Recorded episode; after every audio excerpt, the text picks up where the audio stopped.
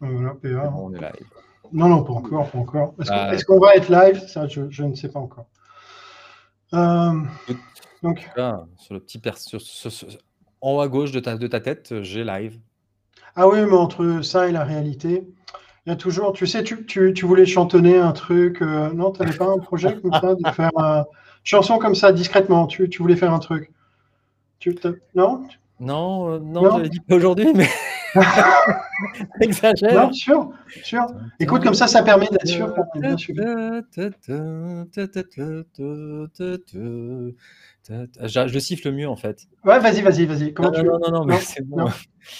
Mais oui, on est en ligne, bien sûr qu'on est Ah en oui, ligne. Hélène, merci, merci Hélène. Voilà. Non, mais parce qu'il y a un temps de latence, ça pouvait passer euh, discrètement. On a eu droit à un petit, euh, petit sifflement. Top, top. Eh ben, écoute, donc à première vue, euh, on est live.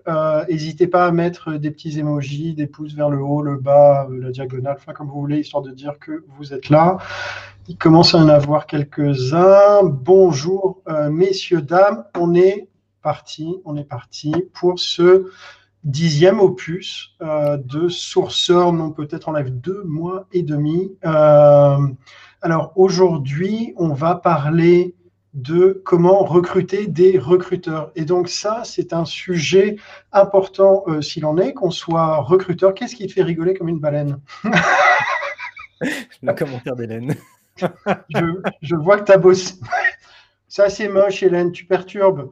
Euh, donc, comment recruter des recruteurs Euh, C'est important qu'on soit candidat euh, recruteur ou qu'on soit recruteur ou euh, qu'on gère une équipe de recruteurs et de sourceurs. Donc, on va parler de tout ça avec Coralie, Noël et Benjamin Jean dans quelques instants. Mais avant ça, deux choses. La première, ça va être la question sourcing du dimanche que je vais vous poser dans le chat et à laquelle vous pourrez euh, réfléchir. Je vous donnerai la réponse après la deuxième euh, séquence qui sera la revue de presse de Pierre-André. Quand j'ai fait ce signe-là, la deuxième comme ça, j'avais l'impression d'être passe-partout dans Fort Boyard. Euh, alors, je- on va passer vite fait là-dessus. Donc, pardon, la, la question sourcing du dimanche. On commence par ça. Euh, la question sourcing du dimanche, je vous la lis. C'est la ville où je souhaite me rendre a été le lieu d'une manche de Coupe du Monde de ski alpin. C'était en février 2020. J'avais passé un super week-end là-bas avec mon frère. Qui était le vainqueur du slalom le samedi? Voilà, vous avez euh, une dizaine de minutes. Je pense que ça va dépendre un peu de, de- de Pierre-André. Euh, tu as lu la newsletter, j'espère. Yes. Euh, Est-ce que tu as trouvé des articles qui te bottaient? Non, non, non. Ok, ok. Non, bon, donc la réponse est. Non, il y a, bah, t- si on fait les trois articles, effectivement, euh, il y a Ouais. eu, euh, il y a un article. Alors, euh, on va, on va commencer sur euh, remplir les effectifs et en- embaucher chez Amazon que j'ai trouvé assez intéressant parce que finalement, il est, euh, euh, c'est le rôle du manager dans le recrutement. En fait, recruter, c'est le premier acte de management. Ouais. Et, euh, et donc, ça revient sur le fait que la préconisation de ce manager, c'est ne compter jamais sur l'équipe de recrutement. Ça ne veut pas dire que l'équipe de recrutement ne va pas vous aider, bien au contraire, mais c'est votre problème. Le recruter, c'est pas le problème, c'est pas, euh, c'est pas confier à l'autre et dire maintenant tu te débrouilles. C'est pas la patate chaude. Ça veut dire Euh, qu'il faut considérer les- le recrutement comme un service support? C'est le sujet. peu Non, je pose la la question. considération- peu peu- la considération. Non, non, c'est vraiment considérer que moi, en tant que manager, si demain je suis hiring manager, c'est un vrai sujet auquel je vais devoir consacrer du temps. Alors, il considère 30% euh, dans le cas de, dans, dans dans- dans- le cas de, la- de l'article, Ouais. euh, d'être ami avec l'équipe de recrutement et donc de s'appuyer sur eux véritablement.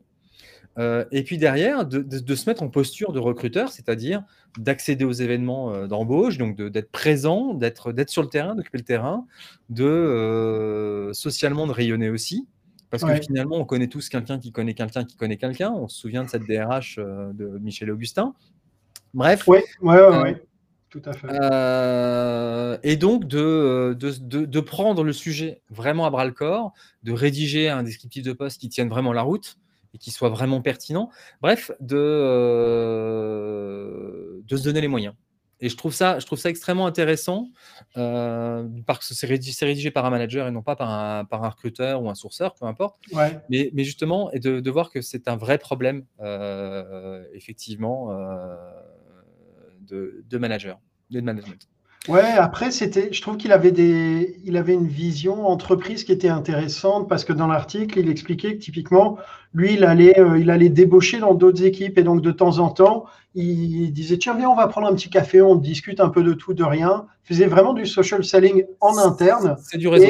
en gardant le contact tous les deux, trois mois, bim, bim, bim. Et puis à un moment, il disait tiens, tu veux me rejoindre? Et, euh, et les gens rejoignaient l'équipe. Alors, ce qui, ce qui finalement est en, ré, on est un peu en, en, écho. Alors, je ne l'ai pas sélectionné, mais sur un article sur le, la problématique du turnover et de la rétention des, des talents. Ouais. Euh, à savoir que veut, quand on veut trop euh, la, la, une trop grande volonté de, de, de, de, rétention, finalement, peut nuire à l'innovation et à la performance. Ouais. C'est en tout cas un moyen de débrayer et là de pouvoir effectivement réintroduire de la performance, puisque finalement, on retient, on, on, il y a de la rétention de talent, pour autant pas sur le même poste la personne va se renouveler sur une autre équipe et d'autres sujets. Euh, donc, il y avait un article sur l'outreach euh, rédigé par Hélène. Ouais. qui fait des blagues. Hmm? Qui fait des blagues. Qui fait des blagues aujourd'hui, ouais. ouais. non, bon, ce qui est intéressant, c'est sur le message d'approche, finalement, qui, comme quoi le message d'approche parfait n'existe pas. Euh, et derrière, redonnant un petit peu, je dirais, le, les, les key points, en tout cas, les, les, éléments les plus essentiels, à savoir finalement, bah, c'est c'est quoi un message d'approche euh, bah, Qui on est euh, Pourquoi est-ce qu'on écrit à la personne? Euh, C'est le béaba, hein, mais souvent pas fait. Hein. Je me fais régulièrement, mes avatars se font régulièrement approcher. Effectivement, c'est parfois assez lunaire. pourquoi est-ce que on devrait avoir envie de répondre à la personne? Voilà. Donc posons-nous la question. Euh, et puis derrière, euh, c'est aussi ce qu'il faut éviter pour, pour réussir un message d'approche. Donc bon, bah, c'est tout bête, hein, mais c'est euh, regarder correctement, regarder vraiment le profil, envoyer un message automatique raté. Alors voilà. Ah, ça arrive Faites hyper gaffe quand vous faites de l'automatisation sur une chose. L'inversion nom-prénom. Typiquement, non mais c'est truc tout bête. Hein, J'ai de l'inattention en fait. Hein. Je me, moi, j'ai joué, joué il n'y a, pas longtemps là-dessus euh, et, euh, et, la personne a fait sur un profil LinkedIn, et c'est une automatisation directement sur LinkedIn. Euh, la personne a reçu Bonjour Dupont. Alors que c'est parce que c'était Dupont-Jean son profil. Ah ouais. Et que l'automate, il est mal fichu. Donc dotez-vous de bons outils et surtout faites attention à ça. Euh, et puis, ouais, pareil, euh, exiger le CV ou la lettre de motivation alors que la personne n'a même pas encore répondu. Et euh, dans l'absolu, si vous êtes intéressé, envoyez-moi votre, votre CV, vos prétentions. Et... Non, stop, on arrête. Donc, il ne faut, faut, pas oublier qu'on est dans une discussion et que l'email, il sert à, introduire, on va dire, un, un, feedback. Le but, quand on génère un email, c'est avoir un feedback. Oui, non, ça, c'est sur un sujet. certains commerciaux vous disent que la vente commence quand on a dit non. Quand le oui, client tout à fait. Le prospect a dit non. Ouais. Ça veut dire que voilà, donc on prend le temps, on personnalise, on ne fait pas un blabla interminable sur entreprise et pla pla pla. Salarié, on pourra le faire éventuellement euh, sur une petite visio, sur un pré-call. Mais dans l'absolu, euh, c'est avant tout toi et pas moi quand je contacte. Ce que je trouve intéressant, je fais juste l'incise, je, crois qu'on en avait parlé, mais ce qui est intéressant dans le, la démarche de dire le, quand le client dit non euh, c'est à partir de ce moment-là que ça commence. J'avais lu ça dans un bouquin qui s'appelle euh, Never Split the Difference, euh, qui a été écrit par un ancien négociateur du, FBI, qui dit qu'en fait, quand tu es en train de négocier des otages, tu, négocies pas 50, tu m'en donnes 50, tu butes les 50 autres. Ça marche pas, quoi. Veux tout récupérer. Et donc, il, dé, il appliquait ces techniques de négociation ensuite dans le monde privé plus classique. Et il disait typiquement, pousser le, ton interlocuteur à te dire non, ça lui donne la sensation d'être dans une zone de confort où il contrôle l'environnement et donc tu peux commencer ensuite à avoir une vraie discussion. Euh, je fais, attends, je fais une incise parce que alors c'est la première fois que je vois ça. Je suis désolé, PA, euh, mais je, je, dois montrer le message. Euh, on a deux personnes qui nous suivent sur YouTube. Cool. Voilà. Bon, voilà, c'est fait. Pardon. Hop. Yes. Jamais vu. cool. Euh, ouais, effectivement, il y a sur un autre bouquin comme ça, la négociation, il y a, Valder, il y a de Valder aussi, c'était Saint-Germain de négociation qui reprend la négociation de la Valladolid sur les villes protestantes, euh, rétrocédées aux protestants euh, et catholiques, donc au moment de l'édit de Nantes. Ouais. Euh, et derrière, en fait, c'est l'écrivain est un bouquin, est un négociateur aussi européen, et donc il y a toutes les phases de la négociation qui sont reprises, qui sont vachement intéressantes. Ok. C'est Valder, de Valder et c'est Saint-Germain de négociation. Bref, donc En tout cas, relisez-vous. C'est marrant, je ne sais plus sur quel, sur quel, quel autre article je lisais dernièrement sur, le, sur les emails. Évitez les templates. Alors, en tout cas, évitez les mauvais templates. Faites des templates intelligents. La personnalisation, elle est importante, mais. c'est quoi un mauvais template? Mauvais template, c'est le, mauvais, le template qu'on pique à un autre. Ah, c'était hier, j'assistais, j'assistais, j'assistais, non, voilà, typiquement, j'assistais à un, webinaire sur, sur, du CRM. Et typiquement, le, mauvais template, c'est euh, le troisième email de relance. Euh, vous ne me répondez pas, vous avez aquaponé, vous avez machin, vous avez machin. Ce truc-là, tout le monde, tout le monde l'utilise. On le mmh. voit sans arrêt. Moi, j'ai, euh, honnêtement, sans mentir, parce que je, suis, je, je, je m'inscris à beaucoup de webinaires, donc j'ai forcément beaucoup de relances ensuite. je reçois 10 mails comme ça par semaine je n'en peux plus, quoi. Le aquaponet, le machin, vous êtes sur Mars ou autre. Euh, ça, voilà, ça, c'est un mauvais template. Faites-vous vos templates à vous, personnalisés. Ok. Ok. Euh, euh, la troisième, vite fait, c'est les emails sur, sur LinkedIn. Je trouve qu'ils sont d'actualité parce que bah, finalement, la nouvelle règle de LinkedIn maintenant, c'est 100 messages, c'est 100 invitations par semaine. Ça veut dire que ça J'ai lu 50. Hein. Sans, Pour certains, je, pense que c'est ceux qui sont punis. Mais Moi, j'ai fait. Euh, là, cette semaine, j'ai fait une. Euh, donc, je continue l'automation, mais par contre, je l'ai sacrément réduit en termes de volume. Euh, j'arrive là aujourd'hui à 75, 80, 80 invitations envoyées cette semaine. Et j'ai commencé à avoir un message disant hum, Vous en envoyez beaucoup, attention, bientôt ça va s'arrêter. Donc je pense qu'effectivement, j'ai eu une mise en garde. Très gentil, très bien. Mais et j'ai lu pas mal d'articles cette semaine sur le fait que globalement, semble-t-il, D'autres ont testé, c'est 100, 100 messages par semaine maintenant. Oui, je pense que c'est. J'ai lu pas mal. Enfin, après, c'est de, la radio moquette, hein, donc c'est plutôt, ça reste des infos de machine à café, mais euh, l'idée, c'est qu'effectivement, à première vue, ça part vers sans invitation pour tout le monde et un kill du, euh, du Recruiter's Light. C'est ça. C'est ce qui se dit. Euh, ouais. Donc, euh, du coup, euh, l'email, ben, pourquoi pas, mais derrière, on en revient finalement à d'autres préconisations sur l'email, mais je trouve finalement très intéressantes sur les emails et sur les contacts, finalement, euh, email plutôt court, ou en tout cas pas trop long. Euh, les jours de la semaine n'ont aucune importance en dehors du samedi. C'est-à-dire qu'on peut envoyer finalement des messages toute la semaine sur LinkedIn. Ça ne change rien en termes de taux de réponse. C'est les, variations. Je trouve ça bizarre. Je trouve que pour recruter des gens, tu vas peut-être les saouler à leur envoyer des messages le samedi et le dimanche quand ils sont en famille. Alors, mais... Il y a un vrai sujet là-dessus. Euh, certains vous diront, maintenant le dimanche soir, c'est très bien. Tout dépend ce que vous chassez. Ouais. Du cadre dirigeant, euh, la prospection de cadre dirigeant, effectivement, le dimanche, le dimanche, ça peut, ça peut, être parfois intéressant. Hum. Maintenant, euh, certains vous diront, non mais moi le dimanche, je, c'est clos. Ouais. à vous de voir. personnaliser les emails, oui, bah oui. Ouais, d'office clairement. Euh, et on en revient finalement au bon conseil d'Hélène. Hein. pourquoi je t'écris, qui tu es, qu'est-ce qui m'a intéressé, qu'est-ce qui m'intéresse, etc. Qu'est-ce qu'on va faire ensemble. Et puis derrière, euh, effectivement, euh, que les gens qui sont ouverts à nouveaux, nouveaux projets, nouveaux challenges, bah, finalement, on, va avoir des taux de retour qui sont là, qui explosent. Logique, puisqu'ils ouais. vont même être en, en recherche. Ouais. Voilà un petit peu sur la. Disons que le dernier sur l'email LinkedIn, je trouvais ça intéressant compte tenu de l'actualité LinkedIn en, ce moment.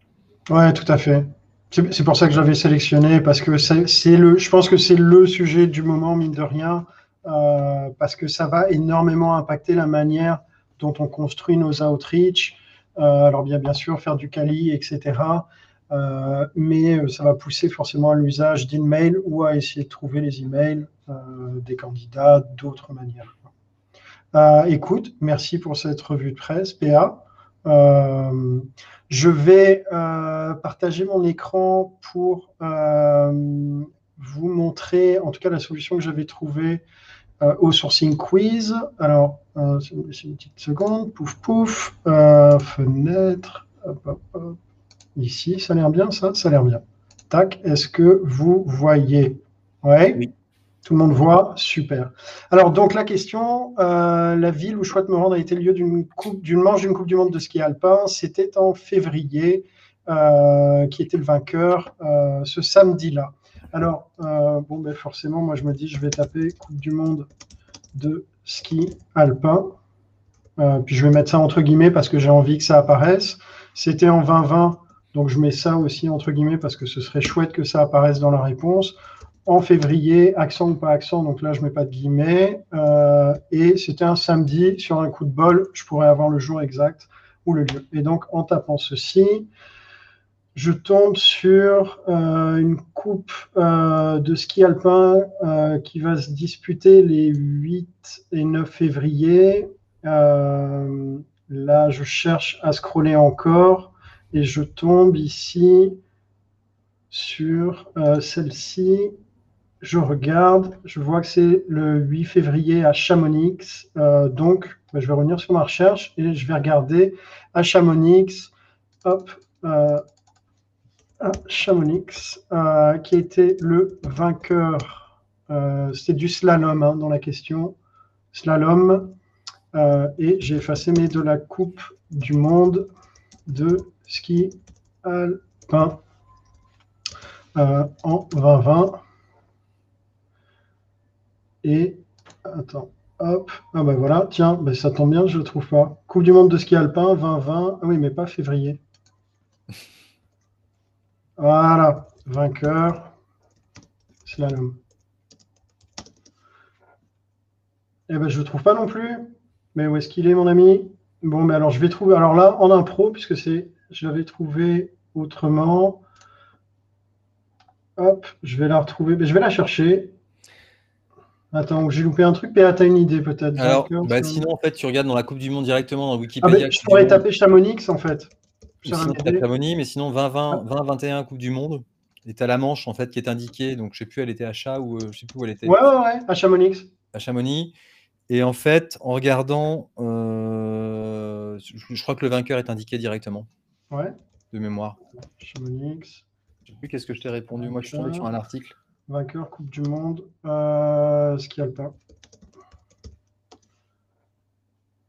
Ah, on me dit que là, c'est dans le tableau Wikipédia, euh, slalom. Ah bah on va y arriver ici. Le slalom, il est où? Tu as un calendrier des épreuves? Ah bah attendez, bah, si vous trouvez, moi je suis preneur. ah, c'est bon ça, ben voilà. Ça c'est le... Ah, chez les hommes, hein, puisque c'était un monsieur qu'on cherchait. Et si je fais Chamonix, mais non, je ne trouve pas. 12 épreuves de slalom. 19, 20, 20. Euh, hmm. Alors, vainqueur Coupe du Monde de ski alpin. Je vais le chercher comme ça, en 2020. C'est marrant. Ah, voilà, voilà, c'est ça qui manquait. Bon, ben, belle préparation, Nicolas. Je te félicite. Euh, c'était Clément Noël qui a signé sa septième victoire de Coupe du Monde à Chamonix. Voilà. Euh, et ben, écoute, le calendrier des épreuves, je ne l'avais pas trouvé. Euh, et ben, écoute, Hélène, si tu veux le partager dans le chat. Et son surnom, c'était Clément Noël, le géant des ouches? Euh, Oui, de la. Comment s'appelle? Des, La piste de ski sur laquelle. Des, des huches, des outres, des ouches. Des. Ouais. Alors, attends. Qu'est-ce que je t'ai renvoyé comme truc? Je sais pas. Bon, là, je pense qu'on va perdre tout le monde. Euh, alors, on va avancer après euh, ce passage magnifique. Euh, on va parler de ce qui vous intéresse. ben voilà, si Benoît avait été là cinq minutes avant, il nous aurait aidé à trouver la réponse directement. on va parler de comment recruter des recruteurs avec Coralie Noël et Benjamin Jean, que je vais me faire venir. Hop sur scène. Salut Coralie, salut Benjamin. Euh, Hello. soyez les, bienvenus. Euh, alors pour ceux qui ne vous connaissent pas, euh, eh ben, ce serait bien de présenter. Coralie, qui es-tu? Je suis recruteuse. Ben, je suis recruteuse depuis une vingtaine d'années et actuellement dans ma fonction actuelle, je fais plus du management de recruteurs que du recrutement. Euh, puisque je, suis directrice de recrutement dans une ESN qui s'appelle Zenica. Et je suis euh, en plein dans le sujet dont on va parler, puisque je, je cherche beaucoup de recruteurs pour renforcer l'équipe. Et je me pose plein de questions du coup. ah, top, ce sera bien d'avoir ton, ton, retour d'expérience. Euh, et Benjamin, écoute, pour ceux qui ne te connaissent pas aussi, qui, qui assistent au live, est-ce que tu peux te présenter? Ouais, très rapidement. Bah, moi, ça fait euh, sept ans que je fais du recrutement. Euh, depuis deux ans et demi, je suis indépendant. Euh, j'ai ma propre structure. J'ai d'ailleurs déménagé en Espagne. Donc maintenant, je, je vis en Espagne et je fais tout mon travail depuis l'Espagne. Et du coup, euh, effectivement, mon job, c'est de trouver euh, des recruteurs euh, pour des startups et, des scale-up essentiellement parisiennes. À côté je suis aussi le cofondateur de, de Recruiter Kitchen. Voilà. Cool, cool. Bienvenue. On, rentre dans le, vif du sujet. Est-ce que pour vous, le marché du, du recrutement de recruteurs, est-ce que c'est un marché en tension, pénurique, un peu comme on peut l'avoir sur des, euh, euh, des profils de, de développeurs euh, sur certaines technos, Coralie, qu'est-ce que tu en penses? Alors moi, je vais m'exprimer sur le périmètre sur lequel je travaille. Je- Ouais. je- sur la cible recruteur IT, euh, de ce que je vis actuellement, clairement oui. Il y a des, fortes demandes et je suis pas la seule à recruter des recruteurs IT. Et je Ouais. pense qu'il y a le choix et euh, il y a beaucoup, beaucoup de postes ouverts euh, en ce moment. Sur les autres postes de recruteurs dans d'autres secteurs, je ne vais pas me prononcer parce que je connais moins bien. Ça, je pense que Benjamin pourra peut-être nous apporter un autre éclairage. Mais oui, sur la, les recruteurs IT ou TI ou euh, tech, Ouais. on les appelle euh, par plein de noms. Euh, oui, je pense que c'est une, euh, c'est un, un profil de recruteur qui est très recherché en ce moment. Ok. Benjamin, toi, tu as le, t'as- t'as le même ressenti? Ouais, je partage la même, euh, le même ressenti. En fait, pour moi, j'ai j'ai tendance à dire qu'aujourd'hui, les, les recruteurs sont les nouveaux développeurs. Euh, C'est-à-dire que c'est aussi difficile de trouver un, un ça, bon c'est une punchline, ça. ouais. euh, qu'un ouais, bon dev. Parce qu'en fait, euh, ouais, ce qui se passe, c'est que la fonction recrutement a repris un peu ses lettres de noblesse depuis euh, deux, trois ans. Et, et ce qui fait que le recrutement est vraiment devenu une fonction un peu business partner stratégique. Et du coup, bah, les boîtes, ça arrache les recruteurs parce qu'en fait, elles se sont enfin rendues compte de l'intérêt d'avoir un recruteur euh, en interne. Et, ce qui fait qu'en fait, l'offre de demande de recruteurs a explosé. Sauf que derrière, il n'y a pas les recruteurs qui suivent. Quoi. Et ce qui fait que bah, du coup, bah, offre et demande, ça ne marche pas, marché pénurique. Mais alors, ce qui est, ce qui- alors deux trucs qui sont intéressants dans ce que tu dis, c'est que tu dis effectivement les boîtes se sont rendues compte que le rôle des, des recruteurs commençait à être central. Euh, et tu faisais le parallèle avec les développeurs. Est-ce que c'est parce qu'ils n'arrivaient plus à attirer euh, les développeurs? Ce qui Tu vois, du, de l'œuf ou de la poule qui a commencé. Euh, et ce, qui est, ce qui est surprenant par rapport à, à ce que tu dis, c'est qu'on voit aussi qu'il y euh, y a quand même des recruteurs aussi qui sont sur le carreau euh, suite à la pandémie. Euh, comment comment t'expliquerais cet écart-là? Ouais, le premier confinement, il a fait très mal. hein. Euh, il y a beaucoup de personnes qui se sont effectivement retrouvées sur le carreau, que ce soit des fins de PE, des ruptures conventionnelles déguisées sous un licenciement. Bref, bon, il y a eu pas mal de choses. Après, sincèrement, euh, tous les entre guillemets bons recruteurs ont déjà retrouvé quoi. C'est-à-dire que il y a eu effectivement euh, trois mois difficiles globalement, euh, trois quatre mois difficiles, mais Mm. tous ces recruteurs ont déjà retrouvé. Euh, donc le marché est à nouveau sous tension. En fait, moi mon activité a pris a été un peu difficile pendant le premier confinement, clairement. Du jour au lendemain, je suis passé d'une dizaine de clients à un client. Donc ouais, pendant trois mois, franchement, j'ai un peu ramé. Mais euh, là, je retrouve les nouvelles euh, tendances de avant le premier confinement. C'est-à-dire que il y a une vraie demande de recruteurs. Donc je trouve que sur ce point-là, en tout cas, le marché a repris euh, ce qui était avant le confinement. Ouais, normalement. Ce qui, ce qui est intéressant, alors je vais rentrer un peu dans, dans le détail, mais c'est parce que tu utilises le terme bon recruteur. Ou, alors là, sur la discussion, euh, Gavin dit qu'il faut faire la, la différence entre recruteurs internes et commerciaux type agent. Je rajouterais même sourceurs quand même.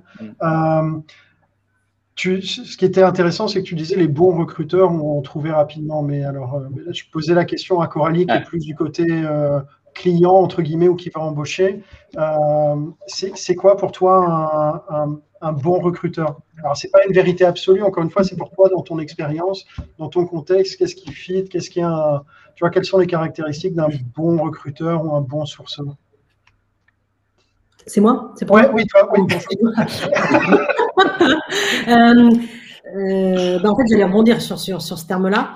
Ouais. Euh, et effectivement, je, suis- je suis d'accord, on a euh, une pénurie, alors plutôt de bons recruteurs, de recrutement avec des pratiques plus modernes peut-être. Mmh. Voilà, je dirais ça. Euh, et du coup, des recruteurs, euh, en fait, je reviendrai sur la, la prise de, il y a eu une prise de conscience assez importante et rapide des entreprises, je trouve, sur euh, l'intérêt d'avoir des, euh, un bon niveau de recrutement. Et ça se traduit par avoir des personnes qui vont faire entrer les bonnes personnes dans l'entreprise. Euh, et du coup, sur une activité qui était, je pense, pendant une grande période très transactionnelle, c'est euh, j'ai un CV, je le file au hiring manager, euh, je fais juste le process. Le, je trouve que le, le, rôle du recruteur, il s'est beaucoup étoffé et enrichi. Et la valeur apportée, c'est plutôt une prise de conscience de la valeur apportée par le recruteur, je trouve, qui a été faite. Euh, mais qui, est pas, qui a été plus rapide, je trouve, que la transformation des pratiques de recrutement. Voilà. Donc, je, pour répondre à la question, c'est pas une histoire de bon, mauvais recruteur. Je pense qu'il y a, il y a une euh, demande forte euh, sur les compétences de recruteurs parce que les entreprises ont pris conscience. Et je trouve qu'après, dans, et c'est un constat dans, cette fois-ci dans notre métier, hein, je trouve que euh, moi, ce que je perçois, c'est qu'il y a hum, encore beaucoup de, de recruteurs qui n'ont pas des pratiques ni en sourcing qui sont hyper euh, avancées, on va dire, euh, que ce soit sur la technique ou la philosophie. Et euh, côté recrutement, ben, des, pratiques de recrutement ben, qui, ont, qui sont un peu passées, moi je trouve. C'est quoi les, les, pratiques? Alors, pour, pour aborder les deux, les, deux profils en parallèle, Coralie, pour toi, ce serait quoi les, les, bonnes pratiques plutôt côté que tu vas chercher chez un recruteur? Dans des pratiques de recrutement ou des pratiques de sourcing Alors, sur la partie recrutement, euh, moi, je sais que je suis. Euh, c'est pas une vérité. Hein. ce qu'on fait dans l'équipe, c'est vraiment de, de, se dire on n'est pas. C'est où est notre valeur dans le process. Là où euh, il y avait une approche très le recruteur, il doit être partout, il doit être tout le temps. Ben non, moi je pense qu'il y a des moments, on doit se mettre en arrière justement pour laisser la place au hiring. On doit conseiller, conseiller le hiring manager et pas se rendre visible pour avoir un rôle de confident auprès du candidat. Donc, c'est vraiment, moi, je recherche des recruteurs aujourd'hui qui vont avoir une posture de coach auprès de leur candidat euh, plutôt que de hum, recruteurs descendants, en fait. ça, je pense que, en fait, des fois, je le dis, j'ai l'impression que j'enfonce des portes ouvertes, mais je me rends compte que c'est pas, c'est pas tant pratiqué que ça, en fait. Et euh, du coup, c'est vraiment de suivre, j'aime bien mon expression, je leur toujours suivez tout au long du process le cheminement mental de votre candidat parce que c'est comme ça aussi. Vous allez euh, augmenter les chances de transformation euh, de votre process et votre valeur ajoutée, n'est pas forcément dans l'entretien que vous allez faire finalement. Euh, moi, j'ai transformé des candidats que je n'ai jamais rencontrés. Et, par contre, en fait, ils étaient, ils reconnaissaient que j'avais joué, j'avais apporté une valeur, mais backstage justement, tu vois. En fait. Donc il y a cette compétence-là, quand même, que je mets beaucoup en avant sur comment j'accompagne mon candidat et du coup comment je mets mon candidat au centre de mon, de mon process. Euh, et, comment je construis un process pour le candidat et pas pour le confort du hiring manager ou pour mon propre confort de recruteur, en fait, tu vois. Euh, et côté sourcing, alors après, euh, moi, je, sais que je, c'est ce que je préfère, le sourcing dans la, partie. J'adore ça. Je pense que aujourd'hui, il y a encore beaucoup de, de, recruteurs qui associent le sourcing juste à je balance du mot-clé dans une CVTech. Et je dirais que moi, j'attends un peu plus. Voilà. C'est, tu vois, ça va être euh, dans mes entretiens, moi, il y a des questions que je pose, c'est comment tu arrives à recruter? Tu n'as plus LinkedIn, tu n'as plus de CV Tech. Ou alors, tu n'as pas le droit d'utiliser de mots-clés. comment tu fais? Et c'est ça, tu vois, c'est d'aller euh, trouver des. d'aller chercher la capacité euh, de, créativité, d'imagination. Bah, tout simplement pour être là où les autres ne seront pas, hein, en fait. Parce que finalement, c'est ça, hein, la force, c'est quand il y a beaucoup de concurrence c'est d'arriver à être plus malin et d'être là où les autres n'arriveront pas à être. Ok, ok. Donc c'est euh, sur le, positionnement et l'accompagnement. Ton côté, toi, Benjamin, avec la, la, vision peut-être euh, multi-client ou, avec différentes entreprises, comment tu, comment tu vois ça? Bah, écoute, je partage plutôt le point de vue de, Coralie. En, fait, moi, ce que j'aimerais peut-être préciser ou rajouter, c'est que ce que je constate, c'est plus un problème de posture ou de philosophie qu'ont les recruteurs. Parce que, en fait, ce que je suis en train de me dire, c'est que potentiellement apprendre des outils, par exemple, pour mieux sourcer, finalement, tu peux apprendre. Mais c'est toute la démarche derrière. Tu vois, par exemple, un, sourceur, c'est quoi? Effectivement, un sourceur, c'est clairement pas quelqu'un qui met juste des mots-clés dans une CVTech. C'est pas, sinon, ça, un robot potentiellement peut le faire. Par contre, un sourceur, c'est la personne qui va s'interroger en amont de OK, mon candidat, en fait, c'est qui et où est-il? Et comment du coup je construis ma stratégie de recherche derrière pour pouvoir justement trouver ce candidat-là. Et après, effectivement, je mène tout type potentiellement. Et, ce qui manque aujourd'hui potentiellement sur le marché, c'est effectivement euh, toute la posture. Donc là, on a parlé du sourceur, mais tu vois, ça peut être la posture pour le recruteur, euh, qui est euh, effectivement pas assez près de ses manager, qui les accompagne pas assez, ou qui justement ne leur laissent pas assez de place, comme tu disais, Coralie, pour qu'ils puissent recruter. donc, ouais, c'est pour moi, c'est plus un problème de, de posture ou de philosophie. Ok. Euh, alors, question euh, logique qui suit ça. Euh, l'un comme, ouais, l'un comme, l'un comme l'autre. Enfin, Coralie, je, je t'en passe la main, mais comment tu fais pour évaluer ça quand tu as un candidat en entretien? Justement, c'est un, un, peu pour ça que j'avais envie d'avoir tous ces échanges. Parce que je cherche de. Moi, je, je, me pose beaucoup de questions. Alors, du coup, pour resituer, je vais répondre, mais moi, en ce moment, je rencontre beaucoup de recruteurs. Et euh, je me suis posé deux questions. C'est est-ce que finalement les recruteurs que je rencontre sont-ils de meilleurs candidats que les candidats qui ne sont pas du métier? Et en gros, ben, est-ce que les enfin, est-ce que les, est-ce que nous qui sommes du métier, on va arriver à donner quand on passe côté candidat aux recruteurs qui nous évaluent ce que nous on attend de nos candidats? Donc ça, je, trouve qu'il y a un paradoxe parce que je, trouve qu'il y a un éloignement. Enfin, je constate que finalement, ben, on en avait parlé. Je t'avais dit une après une semaine d'entretien, je me suis dit, mais en fait, les recruteurs ne sont pas du tout des meilleurs candidats, alors qu'ils voient que des candidats, ils savent ce qu'attendent un, un, recruteur d'un candidat, mais j'ai eu beaucoup de candidats qui se préparent aux entretiens, qui ne se renseignent pas sur la boîte, qui ne posent pas de questions, qui... mais des, des, recruteurs qui peut-être, eux, dans leur quotidien, disent Ah, vous savez, candidat, il faut vous préparer, il faut aller. Voilà. Mmh. Ça, me fait penser à la discussion qu'on avait eue avec euh, Nick sur euh, les profils LinkedIn et qui disait euh, que les, les, profils des recruteurs sur LinkedIn sont généralement les plus mauvais. Quoi. Ça. alors qu'ils demandent aux candidats d'avoir des profils hyper détaillés avec plein d'infos. Mais OK, et l'autre côté, c'est pour moi, pour moi, je me dis, du coup, là, je suis plus euh, directrice du recrutement, je suis plus manager, je deviens hiring manager quand je recrute mon équipe. Et du coup, moi, je me suis aussi posé la question, comment je fais moi pour éviter les biais et ce que je reproche au hiring manager? Parce que finalement, je me rends compte, par exemple, je me dis, est-ce que je ne mets pas la barre trop haut? Alors que parfois, je reproche ça au hiring manager. Est-ce que euh, je ne suis pas en train de chercher euh, le mouton à 18 pattes? Ce que je reproche au hiring manager. Est-ce que je me pose, j'ai la bonne analyse, tu vois? Donc, mon paradoxe, il y en a deux.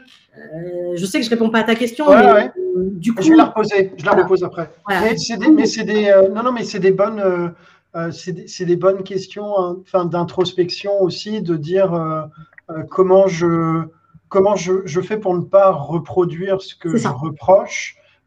et inciter les candidats qui sont recruteurs, qui devraient savoir comment candidater et comment se présenter, à, à bien le faire. Mais alors, mais comment tu fais? Bah, alors, moi, sur la, dans, dans le process qu'on a sur les recruteurs, c'est moi qui fais le premier screen.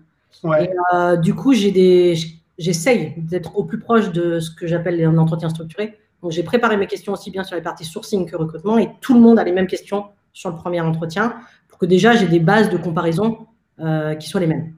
Donc, j'ai euh, les mêmes exercices de sourcing. Donc, j'essaye d'axer énormément sur la partie sourcing, sur du pair sourcing pour vraiment voir ce que la personne sait faire avec des questions très concrètes et des cas précis, plutôt que des choses abstraites. Et euh, sur la partie recrutement, pareil. Je vais aller euh, chercher euh, plutôt des situations qu'on vit, nous, au jour le jour, dans notre quotidien de recruteur chez Zenica. Et je vais aller les transposer en questions concrètes. Par contre, l'idée, c'est de vraiment avoir les mêmes questions pour tous les, tous les candidats que je vois. Donc, premier entretien, tu fais les mêmes questions pour tout le monde. Et avec beaucoup de côté pratique. C'est pas du tout. Une, question qui euh, fonctionne bien, fais une question sur le sourcing, euh, sur la, Coupe du Monde à Chamonix. Euh, Il y, a, un vrai sujet. c'est vrai. tu vois, typiquement, je donne un exemple. On a diffusé une annonce. Et dans mon annonce, sur mon poste, on a lancé un challenge. Je l'avais construit avec Loïc, qui est, qui est, parmi là, qui est dans mon équipe. Et dans le poste, on a construit un petit challenge de sourcing qui n'est pas sur du mot-clé, etc. Bah, j'ai des recruteurs qui m'ont envoyé juste les réponses. Bah, moi, c'est déjà un premier niveau de euh, ok, je sais chercher une info, et c'est exactement le même type d'énigme que tu mets dans ta newsletter.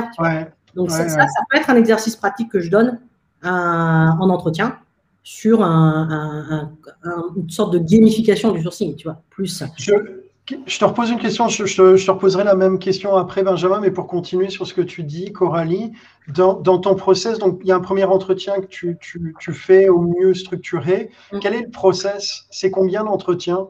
Il y, a, un premier entretien avec moi qui est en général assez long. Ensuite, il y a un entretien avec deux membres de l'équipe. Et en général, c'est un binôme sourceur-recruteur, puisqu'on a les deux compétences, enfin les deux postes à part entière dans l'équipe, euh, qui vont aller approfondir euh, certaines, certains points que j'aurais pas eu le temps de voir en premier euh, échange. et l'idée, c'est aussi que ce binôme-là ne repose pas les questions que j'ai déjà posées, mais plus approfondisse. Et après, il y a l'entretien avec le hiring manager. Ouais, ok. Donc, tu as trois étapes minimum. Et la dernière étape, en général, c'est un entretien, un échange de vision avec le fondateur. Parce que, et on en parlera peut-être après, je trouve que pour les recruteurs, bien choisir l'entreprise euh, où on va et du coup connaître la place qui est accordée au recrutement dans l'entreprise, c'est un signal important, pour, euh, je trouve, hein, bien, bien connaître où on met les pieds.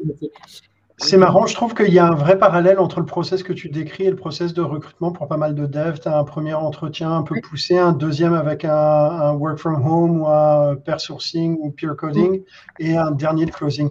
Euh, Benjamin, toi, euh, quand tu, as des recruteurs en entretien, ah, je, te la, fais double, à, double entrée la question. Euh, comment tu évalues, tu vois de quoi tu te sers pour évaluer euh, le skill set du, recruteur ou recruteur slash sourceur que tu as en face de toi et de la même manière côté client, tu vois, pour arriver à faire l'adéquation. Ok. En fait, je pense qu'il faut partir de la base qui est en fait euh, quel recruteur je cherche. Et, c'est vrai qu'en fait, on ne se rend pas compte que un recruteur dans une entreprise A ne fait peut-être pas du tout le même job que dans une entreprise B. Par exemple, un exemple très simple, tu travailles demain dans une entreprise euh, euh, B2C, très grand public, mass market.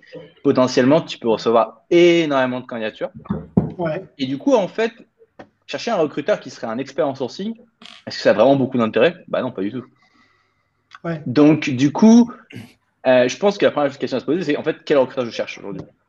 Et ça, je vais, je vais le comprendre parce que, par exemple, bah, tiens, si, une question tout simple, c'est OK, aujourd'hui, mes canaux d'acquisition, c'est 80% euh, LinkedIn ou 80%, on va dire, par approche directe. Donc, aujourd'hui, en tout cas, si on se fie à court terme, il vaut mieux chercher un candidat qui a déjà des compétences et qui a envie de faire l'approche directe parce que sinon, il n'y aura pas de match.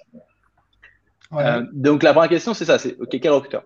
Et ensuite, effectivement, bah, du coup, j'adapte en fait euh, mes entretiens euh, pour évaluer les compétences des recruteurs. Donc, si par exemple, je suis un recruteur qui a effectivement des fortes compétences en approche directe, bah, à ce compte-là, je vais effectivement lui poser une question du type, euh, je vais poser des questions assez ouvertes sur, bah, tiens, parle-moi d'un recrutement dont tu es assez fier ou effectivement tu as eu à faire de l'approche directe. parle-moi de la dernière stratégie de sourcing que tu as mise en place pour tel type de poste. parle-moi d'un moyen un peu innovant euh, que tu as pu euh, avoir recours pour trouver un candidat. Donc, je vais vraiment essayer de creuser sur, du coup, tu vois, les, les, les skill sets, du coup, euh, approche directe. Donc, tu vois, je m'adapte vraiment, du coup, à. Mes, mes, entretiens, en fait, changent en fonction des skill sets que je cherche à évaluer. Ok. Et d'ailleurs, pour compléter, c'est marrant parce qu'on a eu la discussion avec l'équipe ce matin où je débriefais d'un candidat, d'une candidate qu'on avait vue. Et certains membres de l'équipe m'ont dit, mais ouais, mais moi, tu ne m'aurais pas recruté si tu m'avais posé ces questions-là. Tu vois, c'est intéressant parce que et c'est intéressant parce que euh, nous, ça va faire un peu plus d'un an qu'on enrichit l'équipe de, nouvelles personnes et on progresse aussi avec l'équipe sur les process qu'on fait. Et euh, effectivement, la réponse, ça va rejoindre ce que disait Benjamin, c'est que bah, en fait, je cherchais pas les mêmes choses au moment où j'ai recruté les personnes qui m'ont dit ça. Donc, tu vois, c'est ah. totalement. Enfin, pour, là, je vais complètement dans le sens de Benjamin, effectivement. je vois, ouais, c'est ça. Que tu les fameuses questions situationnelles. Je vois juste dans le chat, il y a eu beaucoup d'échanges. Euh, oui, on va parler, euh, Aurélie demande si on va parler de la partie salaire du recruteur. Ça, vraiment, les, recruteurs sont intéressés par le pognon. C'est incroyable. Oui, on va en parler, mais pas tout de suite. Les, recruteurs euh, des commerciaux. Hein. question, un test de personnalité, est-ce que ça peut aider? Coralie, qu'est-ce que tu en penses? C'est un truc que tu ferais ou pas? J'ai jamais pratiqué, tout, j'ai jamais pratiqué, donc je ne peux pas te dire, je l'ai fait et je trouve ça bien, pas bien à titre perso, euh, je pense que ça peut euh, permettre, euh, quand tu fais l'entretien, d'asseoir certaines choses, mais ça ne peut pas être un, outil d'évaluation pour moi. moi, c'est une question, mais comme je n'ai jamais fait, c'est assez. Et toi, toi Benjamin, t'en penses quoi? Pareil, jamais fait, donc je vais avoir du mal à prendre la parole sur ça. Parce que je suis convaincu, on en a parlé un petit peu avant, mais c'est le cas pratique. Ça, le cas pratique, moi, je le recommande à tous mes clients. Et en général, on, on élabore ensemble les cas pratiques pour savoir justement qu'est-ce qu'on veut évaluer. mais ouais, ça, le cas pratique, j'y crois beaucoup. Euh, je, vois, alors je vois deux commentaires. Un que je trouve intéressant de, Camille qui dit les recruteurs IT ont ce site spécifique par rapport aux autres, c'est qu'ils ne peuvent pas se permettre de maltraiter, négliger les candidats. Euh, je trouve ça intéressant et je vais l'enchaîner avec un autre commentaire que j'ai vu euh, et qui est une question. qui est, alors est-ce qu'il faut recruter des recruteurs qui sont hors IT pour des postes IT Coralie, qu'est-ce que tu en penses? Bah, Pour Camille, coucou Camille, hein, parce que bien. Euh, oui, euh, on pourrait croire que parce qu'on est sur un secteur pénurique, on ne peut pas se permettre de maltraiter. Pourtant, bah, on voit bien que euh, ça arrive. Ça veut pas dire que parce qu'on peut le faire, c'est pas fait. Et pour Jennifer, coucou Jennifer aussi, ben, oui, bien sûr que ça s'apprend. Et de toute façon, hein, moi je vais pas mentir, quand j'ai commencé dans l'IT, dans je connaissais pas l'IT. Donc oui, évidemment que ça s'apprend. Et euh, dans l'équipe, je n'ai pas recruté que des personnes qui connaissaient euh, complètement l'IT. initialement. OK. Et toi, Benjamin, qu'est-ce que tu en penses?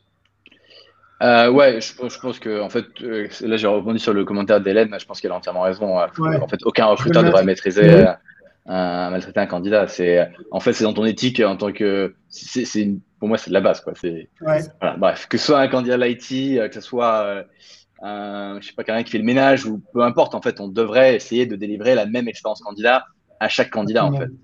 Qu'il soit, euh, voilà, qu'il fasse le ménage ou qu'il soit quatre dirigeants. Enfin bref, après ça, c'est chacun fait comme il veut. Euh, après, sur euh, le passage d'un recruteur qui n'a jamais fait de l'IT à l'IT, en fait, je pense que c'est possible, mais il faut la structure pour. C'est-à-dire que demain, tu arrives dans une structure en tant que premier recruteur et tu sais que 70% de tes recrutements seront tech, ça peut être un peu dur, quoi. Hein, euh, on va pas se le cacher. Par contre, si tu dans une structure, bah, quoi, peut-être comme Zenica, effectivement, où euh, il y a déjà une belle équipe recrutement, il y a, y a, y a pas mal de, monde et, et, où je pense qu'il y a la formation qui est là aussi, bah, du coup, ouais, le ramp-up, je pense qu'il est beaucoup plus simple. Mais il faut avoir l'équipe qui va avec, quoi. C'est-à-dire que moi, je ne conseillerais jamais un candidat euh, qui a jamais fait de l'IT d'aller dans une startup en tant que premier recruteur où il sait qu'il va faire 60, 70% de recrutement IT. Par contre, moi, ce qui m'intéresse pour un recruteur qui ne vient pas de l'IT, ça va être euh, l'appétence qu'il aura à aller dialoguer au quotidien avec de l'IT. Et c'est différent, tu vois. C'est, euh, euh, enfin, après, ça dépend hein, du niveau attendu, mais je pense qu'il ne faut pas avoir peur de bouffer du jargon technique et, surtout de comprendre ce qu'il y a derrière. Parce que c'est facile, en fait, hein, de dire je connais Java, je connais. Voilà. Mais c'est d'essayer de comprendre ce qu'il y a derrière beaucoup plus voilà, donc c'est oui, ça, ça, se fait et je rejoins maintenant. Euh, il faut vraiment avoir envie de le faire au quotidien. Et ça, ça faut pas le, le sous-estimer. Ouais. ouais, tout à fait. Je, moi, je suis euh, un côté fasciné. Je reste fasciné par ce côté finalement de mettre l'IT un peu à part. Enfin, je, viens du monde de l'ingénierie. J'ai recruté en méca, j'ai recruté en amélioration continue. C'est les problématiques sont les mêmes. Hein. Je veux dire, des, on est sur des profils extrêmement contraints je, trouve qu'il y a un discours qui se développe sur la partie IT qui est, euh, qui est hors sol. Enfin, je vous m'excuserai, hein, mais je réagis, mais je trouve ça hors sol. Mm.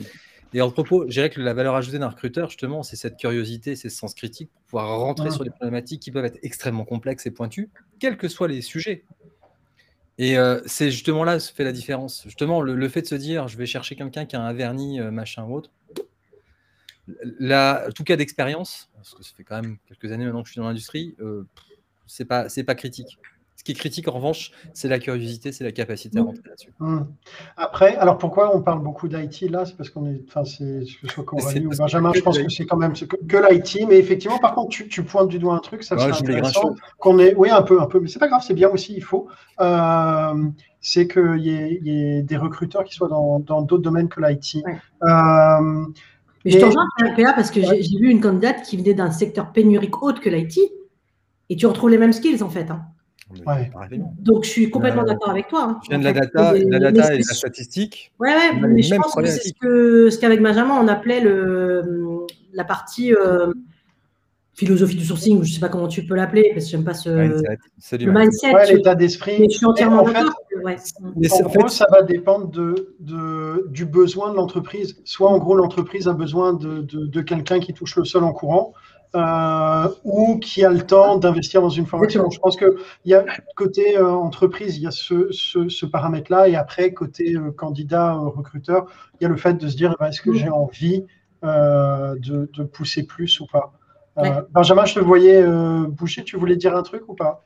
Non, non, je suis assez d'accord. Euh, en fait, moi, ça, je travaille vraiment sur une niche, c'est-à-dire que je travaille vraiment beaucoup pour les startups et les scale-up. Et en fait, la problématique qu'on rencontre tout le temps dans ces structures-là, c'est euh, l'urgence, l'urgence, l'urgence. Et euh, parce que elles ont levé X millions, il faut satisfaire les investisseurs, faut que la ring plan il avance. Et du coup, leur faire comprendre que oui, et je suis entièrement d'accord ce que tu as dit, Pierre-André, que en fait, as des, en fait, ce qu'on cherche, c'est plus le skill set que la connaissance du secteur. Euh, bah, en fait, elles n'entendent pas parce qu'elles n'ont pas le temps. Mm. elles te disent, bah non, en fait, euh, là, euh, pour les six prochains mois, il me faut, je sais pas, 8 devs, une personne qui aurait jamais recruté un IT, le ramp-up pour bien comprendre effectivement, tout est possible, mais c'est difficile à faire avaler au client. En fait, sur les cabinets, enfin, sur quand on fait de la chasse, sur l'approche directe, c'est ce qu'on nous demande. C'est-à-dire que par moment, ce que disait d'ailleurs Guillaume, en pharma où il n'y a pas de data. Guillaume passe de la pharma à, euh, du pneu et, mmh. autres. Non, mais autre sujet. Je pense qu'il n'a pas de problème de performance. C'est vraiment cette dimension de mindset. Et c'est le problème. Il est là. C'est que souvent, on est aussi briefé par des gens qui ne connaissent pas bien leur secteur. Mmh. Et qui donc agitent quelque part les chiffons de il faut connaître le secteur. Moi, je me souviens comme ça d'une époque d'une cliente qui me disait euh, vous seriez euh, recruté, enfin vous, vous êtes expert de, euh, des études de marché dans, la, dans, dans les télécoms? Je, Si j'étais expert de recruter des directeurs d'études dans les études de marché dans les télécoms, je ne bosserais pas parce qu'en fait, il y a, y a, trois opérateurs. Je fais quoi? Non, mais je pense que le, sujet, c'est de comprendre la technique. Hein. C'est vraiment, si, si, tu ramènes ça, quel que soit le domaine, ce soit le nucléaire, euh, tu travailles en, en, banque, finance, assurance, Jennifer parlait santé, Guillaume aussi, tu dans, dans le nucléaire, peu importe en tant que recruteur, normalement, tu te dois de comprendre le besoin euh, de ton hiring manager ou de ton client si tu es en cabinet. Tu dois de le comprendre comme tu dois de comprendre ce que dit le candidat euh, pour voir s'il y a un match. Sinon, de toute façon, on est, je, pense en tout cas, à côté. Euh, à côté. Mais là, là, on est en train de dévier un peu. et du coup, on arrive sur une qualité importante qui est la capacité finalement à faire exprimer d'un interlocuteur un sujet complexe comme si on était un gamin de 5 ans. Hmm. Ça, c'est une, une, bonne question pour, euh, d'ailleurs, honnêtement, pour euh, tous les recruteurs qui bossent sur un domaine qu'ils ne maîtrisent pas avec des candidats, c'est de dire, voilà, expliquez-moi ça comme si vous expliquiez ça à un gosse de 5 ans. D'une, ça te permet de voir la capacité de synthèse, et de deux, de comprendre, parce que tu peux être un gosse de 5 ans en termes de compréhension sur le niveau. Euh, On peut la poser aux devs et aux recruteurs chez Zinc. Ouais, ouais, tout à fait. C'est important aussi pour les devs. Hein. ouais, voilà, ouais. alors, pour, continuer sur la vision, là on parle euh, de, l'entreprise qui cherche à évaluer euh, un, recruteur. Euh, quand tu es recruteur et que tu veux te faire embaucher, donc on va dire quand tu es candidat sur le coup, comment faire pour arriver à avoir une bonne idée de la boîte? Benjamin Écoute, euh, moi, c'est quelque chose que maintenant, je, en fait, j'ai un peu ma, grille d'évaluation quand je parle à un prospect. Et si elle coche pas la grille, en fait, je bosse pas avec ce prospect parce que je trouve que ce sera pas un bon environnement pour un recruteur.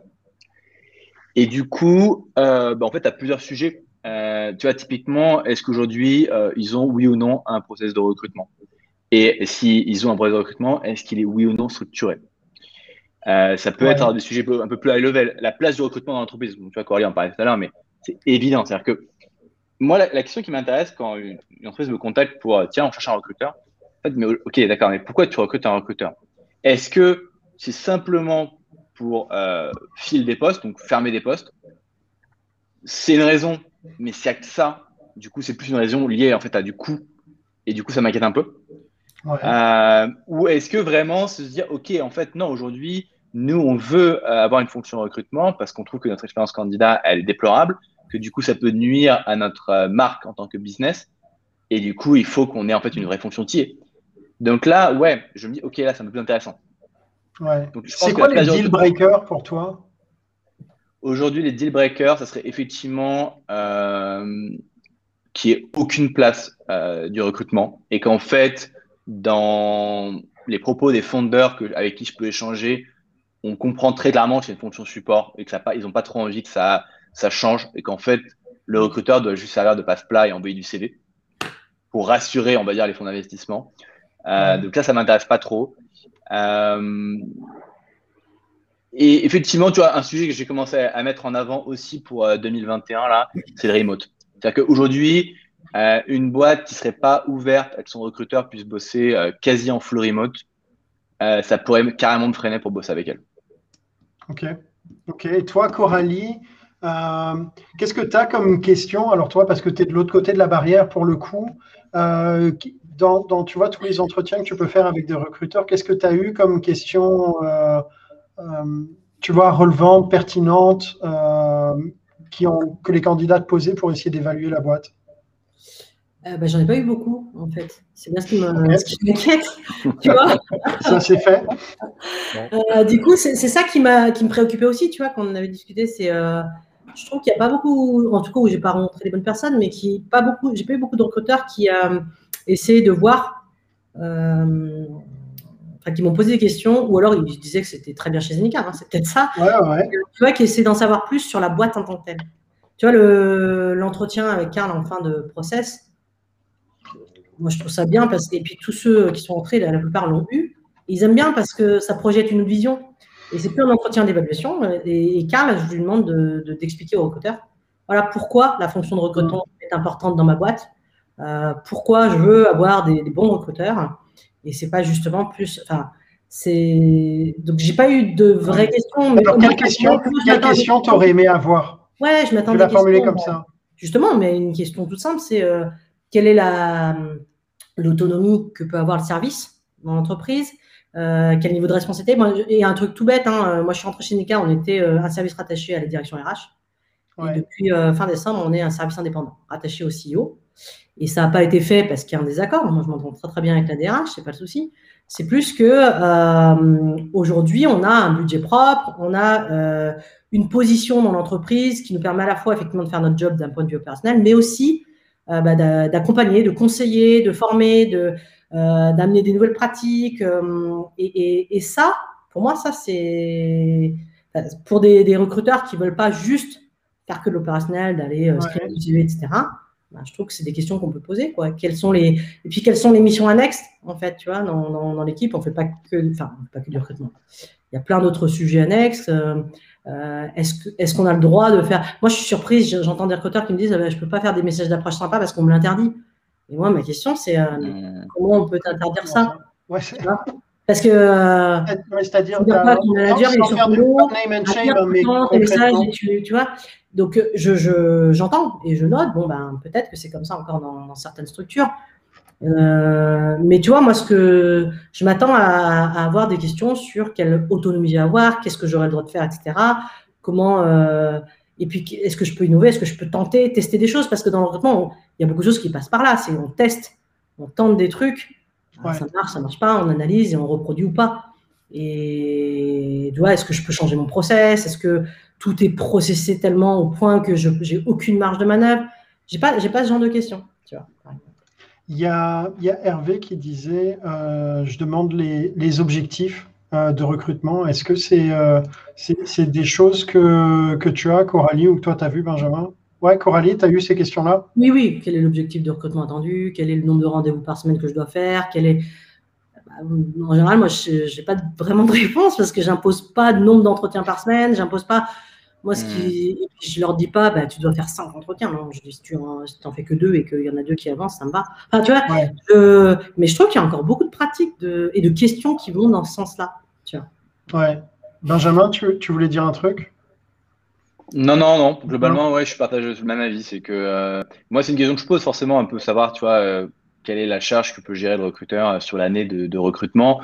Mais mm. en fait, c'est pas tant ce qui m'intéresse, c'est plus comment il s'y prend pour recruter et effectivement, ce que je vais aller challenger après là, c'est plus l'objectif qualitatif. C'est OK, mais aujourd'hui, c'est quoi ton time to euh, C'est quoi le nombre d'offres que tu as d'accepter? C'est plus en fait ça qui va m'intéresser que réellement de dire Ouais, c'est cool cette année, j'ai recruté 30, 30 personnes. Tu vois. OK. Euh, ah, j'ai une question qui m'est venue et qui a disparu. Euh, eh ben, la, question est venue, elle est partie. Écoute. alors, bah, on va passer à une question, je pense, qui a intéressé euh, pas mal de monde. Euh, côté pépette, côté pognon. Euh, Coralie, je ne sais pas si tu peux en parler, mais comment, après tu me dis hein, s'il y a un secret là-dessus, c'est un devoir de réserve, mais comment, comment, tu, comment sont rémunérés les, les, recruteurs fixes, variables bah, Nous, on est sur un système fixe variable qu'on retrouve quand même, je pense, pas mal dans les, fonctions de recrutement. Je pense qu'on n'a pas, en toute honnêteté, hein, le variable qu'on propose, il est correct sans être, je pense, dans les meilleurs du marché. Tu peux donner des chiffres ou pas? Oui, nous, les, recruteurs ont 6 4 variables à objectif atteint. Voilà. Ok. Voilà. Euh, donc, euh, c'est plutôt mes recruteurs qui devraient s'exprimer pour savoir s'ils estiment qu'ils sont bien payés, tu vois. Mais euh, voilà, je... sur la partie fixe, moi, je sais que j'ai pas de problème, en fait, à... et ça, ils pourront le dire, en fait, je pense que j'ai n'ai pas de problème si la personne est bonne et, c'est global à Zenka. Ouais. Ces compétences-là, il euh, n'y a pas de. Tu vois, on ne fonctionne pas ah bah, chaque année, tu as 2%, chaque année. Tu es bon, on t'augmente et on te met sur le, salaire du marché, quoi, en fait. Alors, ouais, mais alors ça, alors je, fais un peu le. du marché comparable. mais ça veut dire quoi le salaire du marché? Le marché comparable, c'est pas. Euh, euh, parce que je ne sais pas trop encore dire si le, les marchés, enfin, le marché des salaires d'un recruteurs est hyper structuré. Ouais, là-dessus. Euh, moi, ce que je constate quand même, c'est que déjà, ce que j'ai constaté, ce que je recrute à Paris et en région, y a des écarts de salaire qui sont phénoménaux. Vraiment, en fait. Euh, et moi, je pars toujours du principe quand même aussi que le, salaire, il faut pas se leurrer, c'est aussi la reconnaissance d'une compétence. Quoi. Donc, je, suis hyper surprise de certains salaires que m'annoncent des recruteurs, notamment en région, sur la partie fixe. Et du coup, là, je pense qu'on est plutôt, on a plutôt tendance parfois à être au-dessus de ce qu'ils demandent. Euh, mais, euh, et puis sur Paris, par contre, j'ai l'impression que les, salaires sont, tirent beaucoup, beaucoup, beaucoup vers le haut au niveau des fixes. Hein. Je parle pas forcément. Ouais. Déjà, j'ai constaté qu'il y a vraiment un écart fort entre la. Et ça veut dire quoi si tu fais genre. Euh, attends, j'ai mon idée, mon, idée m'est revenue. Je vous repose la question après, mais je l'ai dit comme ça. Mais vous êtes trois à vous en souvenir si mon cerveau fait défaut. Euh, la charge qu'on peut euh, donner à un recruteur ou un sourceur en termes de volume de, de, postes à traiter. Tac, faut garder ça en, mémoire.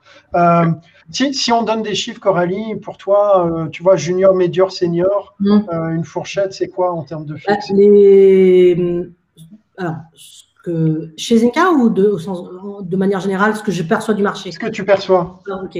Euh, alors, je, je, précise toujours hein, sur la fonction IT, parce que moi, je, je sur tout ça. Euh, je trouve qu'aujourd'hui, les recruteurs juniors qui entre eux, bah, j'arrive sur le marché et euh, je fais mes premières armes, j'ai 2-3 ans d'expérience dans le recrutement, en fixe sur Paris. j'ai des demandes qui vont être entre 32-33, ouais. mais qui peuvent exposer jusqu'à 42 euh, fixes. En fait. Donc, tu vois, c'est pour ça que je te dis que je ne sais pas structurer, parce que tu as un marché. Enfin, là, on est plus sur, une, on est sur un râteau, comme dirait Gad Elmaleh, on est plus sur une fourchette, tu vois. Et par contre, en région, là où je suis surprise, c'est que je trouve qu'il y a des personnes qui, sont, euh, qui ont 2-3 ans d'expérience et qui vont être avec des fixes à 27, 28 cas, quoi. En fait. Et moi, ça me surprend. Je trouve que c'est très, très bien. Un gros écart. Benjamin, toi, c'est quoi ta, ta vision? Ouais, ma vision, elle est un tout petit peu plus haute. Alors après, comme toujours, le contexte, c'est que moi, je travaille vraiment pour les startups et les scale-up. Donc, c'est quand même un monde à part, ne hein, faut pas l'oublier. Mais aujourd'hui, en startup scale-up, euh, des personnes qui ont entre 0 et 2 ans d'expérience, on peut déjà les recruter entre 38 et 40. Euh, entre 3 et 5, ça va de 45 à 60. Je fais volontairement une fourchette assez large.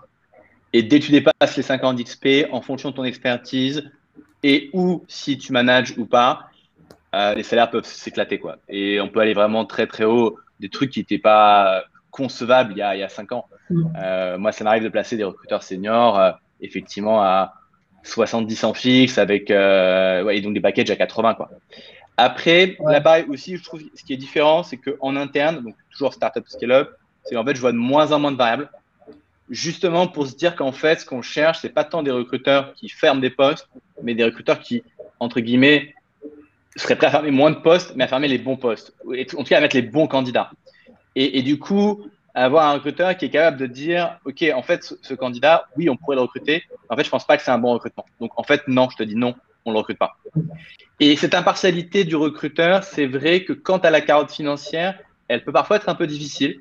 Alors après, je pense, voilà, voilà. Et donc du coup, moi en interne, ce que je constate, c'est quasiment des salaires quasi exclusivement fixes, de plus en plus. Euh, et c'est du variable, je ne vois pas plus de 10%. C'est, c'est, euh, je ne sais plus quelle startup qui avait fait ça pour ses commerciaux, euh, qui avait, euh, qui mettait les commerciaux au fixe, pas de variable. Euh, Ouais, t'as Alan qui fait ça. ouais, c'était ça alors. Voilà. J'ai- Et euh, effectivement, pour, pour éliminer euh, ce, ce, ce biais-là ou cette envie de, de faire alors que ce n'est pas forcément bon pour l'entreprise. Tu as des boîtes suédoises qui, qui fonctionnent comme ça. Moi, j'ai eu un client, c'est une vieille boîte, hein, c'est pas une start-up, qui fonctionne exclusivement avec un. Ça, alors, c'est un variable euh, mais qui, est, qui, est, qui est de l'ordre de, de 10% et qui est collectif. Ok, Ouais, nous aussi, il est collectif. Hein. Le variable des recruteurs est collectif. Dans le... c'est pas individuel. Ok. Ça, c'est bien. Ouais, c'est- Euh, je, je remets la question. Merci Jennifer de l'avoir remise dans le chat. Tu vois, mon cerveau m'avait commencé à me lâcher, mais je l'ai revu. Euh, je, fais un petit switch sur la, charge de travail euh, à, accorder aux, recruteurs. Euh, Coralie, toi, tu, fais comment selon les, postes? Euh, Tu vois que ce soit côté sourcing ou recrutement, quel est le volume que tu attends que tes équipes puissent traiter? Bah, ça va dépendre de l'objectif, en fait. Il va être variable chaque année. Parce que, euh, je donne deux exemples. Une année où on va recruter chez Znika dans le plan des profils plus faciles à capter, qui vont être des juniors, euh, donc ça peut facilement et rapidement grossir euh, les objectifs. Là, on est depuis 2020 sur un peu plus dans le dur, sur vraiment des recherches de seniorisation. Donc, je sais que dans nos, vu le niveau d'expertise attendu, ça va être plus dur. Donc, je ne peux pas demander les mêmes objectifs à mes recruteurs si dans leur plan, ils ont des juniors, des reconversions, que des personnes qui, on va chercher un niveau d'expertise et où, euh, par exemple, on va devoir beaucoup plus acti- activer d'approche directe euh, que d'entrant. Tu vois, donc, euh, je te Tu- fais une réponse de Normand, Tu peux euh, donner les chiffres ou pas Ou- cette année, tu vois, par exemple, très clairement, vu notre plan, on est sur des objectifs. Moi, on a essayé de calibrer l'équipe. Parce que ça, c'est un autre sujet. Si aujourd'hui on renforce l'équipe, c'est parce que justement la direction de Zenica considère que, vu les objectifs qu'on veut, on a besoin de renforcer. Il Ouais. suffit de dire, bah tiens, euh, t'as qu'à mettre deux recrutements de plus par tête à tes recruteurs. En fait, ça marche pas comme ça. Donc, euh, et, euh, et là, euh, typiquement, on est sur des cibles compliquées. Donc, euh, je dirais que sur Paris, si mes recruteurs arrivent à faire 10 recrutements par an, chacun, Ouais. je serais bien. Je serais très, très contente et très fière. Par contre, en région où, effectivement, on a aussi une marque employeur qui est un peu plus visible et qui nous ramène un peu plus d'entrants, ben, je vais avoir des euh, niveaux d'attente un peu plus élevés. Donc, euh, peut-être qu'en région, là, on va être sur euh, 13, 14 recrutements. Tu vois Donc, j'ai pas de, il n'y a pas de vérité d'année en année et on, Ouais. euh, on affine vraiment chaque fin d'année quand on a les budgets de recrutement. Et c'est aussi ce qui déclenche auprès de la direction ma demande d'étoffer, de, faire grossir ou pas l'équipe. En fait, on fait le plan de recrutement. Par rapport au plan, après, moi, mon rôle, c'est de dire à la direction, OK, avec l'équipe qu'on a, on peut le faire. Sinon, on ne peut pas le faire. Et ce que j'apprécie justement quand on parlait de l'entreprise, c'est que on est, je suis écoutée. Et ouais, c'est ça. mais Puis je pense qu'il y a une aussi, ils savent très bien, je ne pas prendre des recruteurs juste pour euh, qu'ils aient rien à faire. Mais euh, je trouve que c'est ça, c'est, ça je trouve que c'est bien parce que euh, moi, dans mon entreprise, chaque, chaque année, les, les plans augmentaient, mais pff, faire grossir l'équipe, ça jamais quoi. Ouais. Donc, à un moment donné, ça n'a plus de sens. En fait. tu vois, tu vois la même chose de ton côté Je pense, que c'est- limpide. C'est ce qu'a dit Coralie, c'est limpide. C'est en fait, effectivement, tant que tu n'as pas le hiring plan euh, face à toi, c'est impossible de décider euh, ah bah tiens, euh, telle année, j'aimerais que mon recruteur il fasse 30 recrutements. Si, imagine dans ton hiring plan, tu as effectivement que, je sais pas, des devs seniors de 6, 10 ans d'XP et tu en as 30 qui sont ouverts dans l'année, bah, en fait, effectivement, tu peux pas demander à, ton, à un seul recruteur de faire ça, c'est impossible. Donc, en fait, ça va dépendre de, de pas mal d'équations. Et est-ce que tu as de la candidature en 30 Est-ce que tu vas faire que de la chasse? Quel niveau d'expérience? Quelle Euh, marque? Quel type de profil? Quelle marque tu as? Ouais. Ça dépend de plein de choses. Et, et, et du coup, sur le marché, tu as des choses incroyables. C'est-à-dire que par exemple, chez Amazon, euh, les recruteurs Amazon qui euh, ouvrent des warehouses, donc tu vois, Amazon ouvre un warehouse dans, dans, un, dans une ville, bah, eux, par an, ils font entre 80 à 100 recrutements. Et il y en a certains qui montent même à 150 recrutements par recruteur. Mm. Mais c'est pas les mêmes profils qui sont recrutés, c'est pas la même marque que t'as, c'est pas, ils font pas quasiment pas, ils font, ils font zéro chasse. Ils ont Ouais. les coordinateurs pour les aider pour euh, scheduler les entretiens. Oui, il y a ça Donc aussi. c'est notre- très difficile de répondre en fait à cette question-là si t'as pas plus d'éléments. Mais ça veut dire Euh, aussi que je ne le prends pas comme critère, tu vois, quand je vois des recruteurs. Ouais. Tu vois, je me dis Après- pas, ah, super, tu as fait 30 recrutements. En fait, si je ne sais pas qui l'a recruté, dans quel contexte, etc., je ne peux pas avoir d'avis de me dire c'est bien ou pas bien. Tu vois. dans, ce que tu dis, Benjamin, je trouve ça intéressant. Je ne sais plus où j'ai vu ça. Tu dis effectivement qu'il faut avoir un workforce planning. Euh, mais euh, est-ce que tous tes clients ont un workforce planning? Non. Ouais, c'est ça. C'est dingue. C'est le recrutement, ça reste quand même le secteur où on te demande de faire des projections sans te donner des chiffres. Hmm. Tu vois, euh, tu as plein de boîtes où on dit ouais, on va te faire un workforce planning, t'inquiète, t'inquiète. Bon, écoute, tu, avec l'équipe, ça va aller, euh, tu vas t'en sortir. C'est, je pense qu'il y, y, y a, un vrai travail à faire là-dessus. Est-ce que tu vois, alors après, je sais que tu es sur un secteur euh, niche, euh, scale-up startup, mais euh, est-ce que tu vois des différences en termes de, succès à l'embauche entre des boîtes qui, sont, qui ont cette conscience-là de mettre en place un workforce planning et d'essayer d'avoir une vision, et celles qui le font un peu plus à l'arrache? Évidemment, parce que du coup, en fait, pour le recruteur, il a, il a, déjà beaucoup plus de visibilité dans la boîte dans laquelle il arrive. Quoi. Et en fait, aujourd'hui, c'est ce que c'était ma punchline du début. En fait, un, un recruteur, c'est quasiment aujourd'hui un développeur. Donc, en fait, moi, quand j'ai un recruteur en process chez un client, je sais qu'à côté, il a globalement 3-4 process pour euh, des boîtes quasi similaires.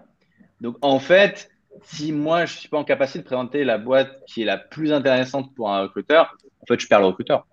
Donc, on est obligé, effectivement, euh, ouais, c'est clair que les, entreprises qui ont, eu l'occasion de se poser réellement sur la fonction recrutement, qui ont commencé à s'intéresser aux entretiens structurés, pourquoi faut pas faire des prises de rêve sauvages et appeler ses copains pour euh, faire, n'importe quoi Non, mais on voit, moi, j'adore bosser avec les fondeurs, mais on voit des trucs extravagants quand même. Hein. Euh, c'est vrai que ça, marque des points directement, évidemment. donc, tu, tu vois des prises de rêve sauvages chez des recruteurs? Dans quel, dans quel sens que les... les, les, clients font des prises de rêve ouais, euh, bien sur les recruteurs sans les prévenir, rien. Bien sûr, bien sûr.